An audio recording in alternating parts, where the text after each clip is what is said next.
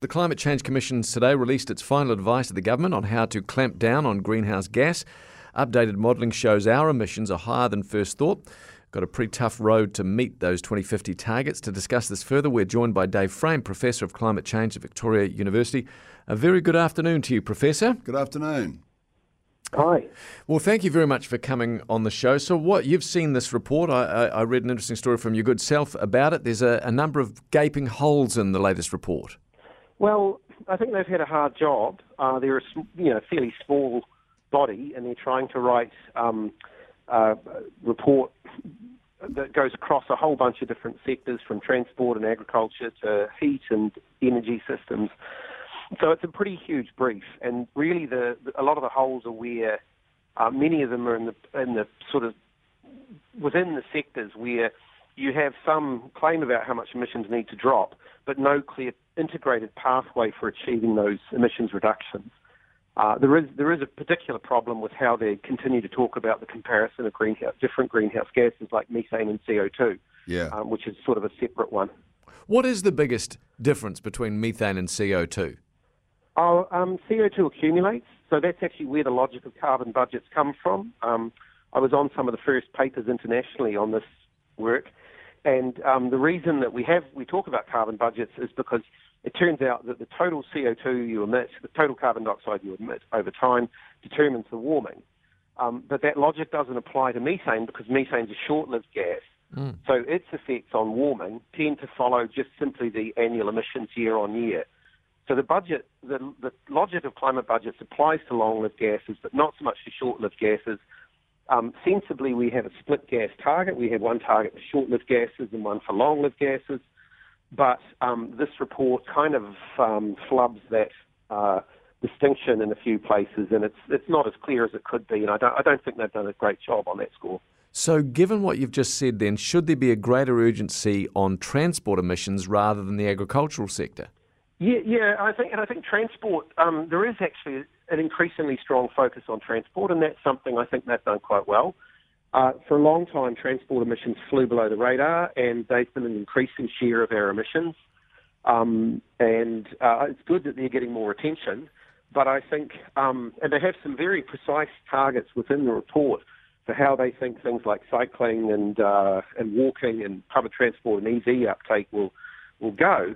But I, I, I didn't get a sense reading the report of a clear pathway to make mm. those very precise numerical goals a reality. Yeah. Right. I mean, which leads to the burning question, I suppose, for those of us that are, are, totally not experts in the field.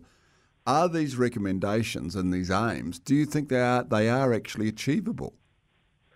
Um, I think, uh, well, that remains to be seen, I guess. Um, they have to be achievable economically and they have to be achievable socially and achievable politically. And transport's a good example that it's, uh, you can impose a bunch of changes, but actually end up with huge, huge equity issues. Because, for instance, you have Wellington and Auckland, uh, quite a few rich middle class people who can walk to work in the morning, but then people um, who clean buildings and have uh, much more kind of traditional blue collar roles who have to drive much further, for whom transport is a much larger yeah. part of their life.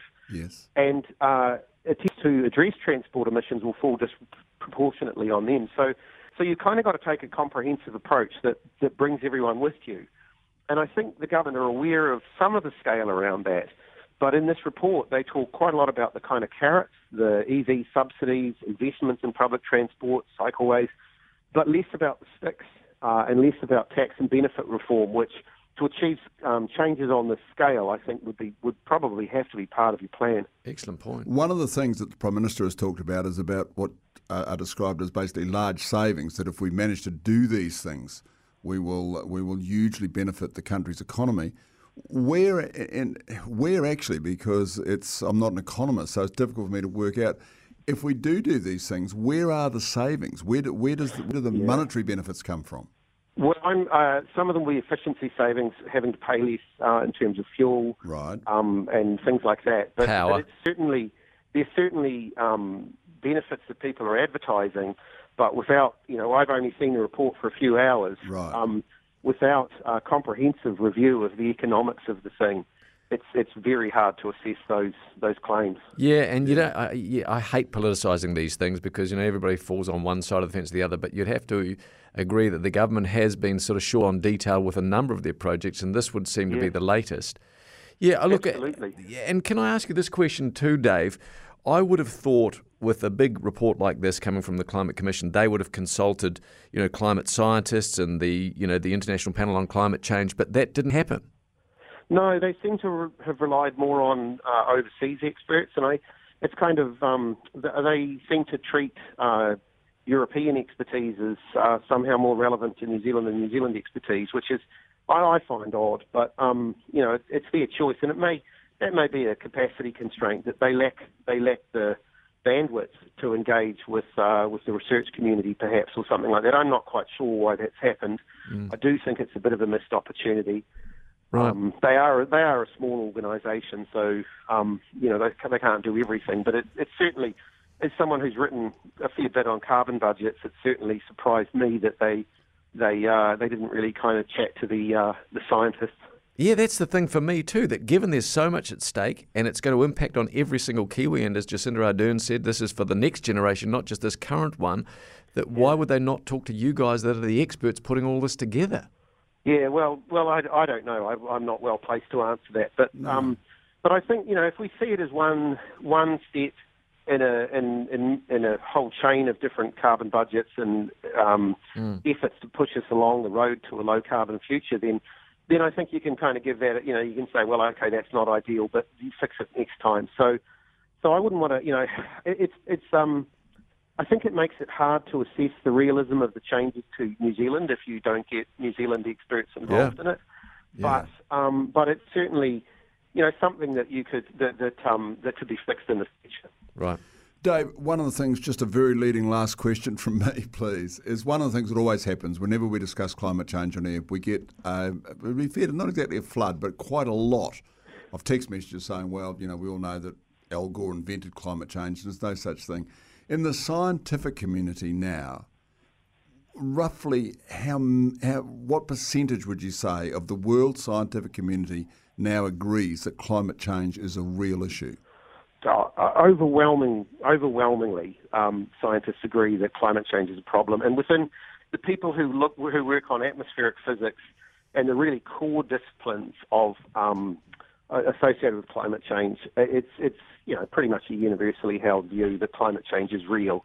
Right. Um, and I I don't meet um, I haven't met an informed climate skeptic um, for 15, 20 years. Right. Two very quick things to finish, and kind of yes or no, Dave. And we're really grateful for you and your expertise as a professor on this. Can we, a very small country like New Zealand, does it make any difference at all if we even if we meet these targets? Are we going to make any difference to the global emissions? I think um, that, that, argument can be deployed by every country in the world. I think as part of providing a global collective public good of achieving a stable climate, we absolutely have to play our role. Right. Um, but but it has to be commensurate with our capabilities, and it has to be aware of our limitations. Excellent qualification. And finally, can we stop climate change, or is it actually too late in your view? No, we can stop it because every tonne of carbon dioxide counts. That goes back to that cumulative that point about the cumulative emissions of carbon dioxide determining the warming. We absolutely can stop the the, um, the rise in temperatures if the, if we get to the point where we're not emitting more CO2 than than the um, Earth is pulling down. Brilliant to chat with you, David. Thank you. Thanks so much for all your time.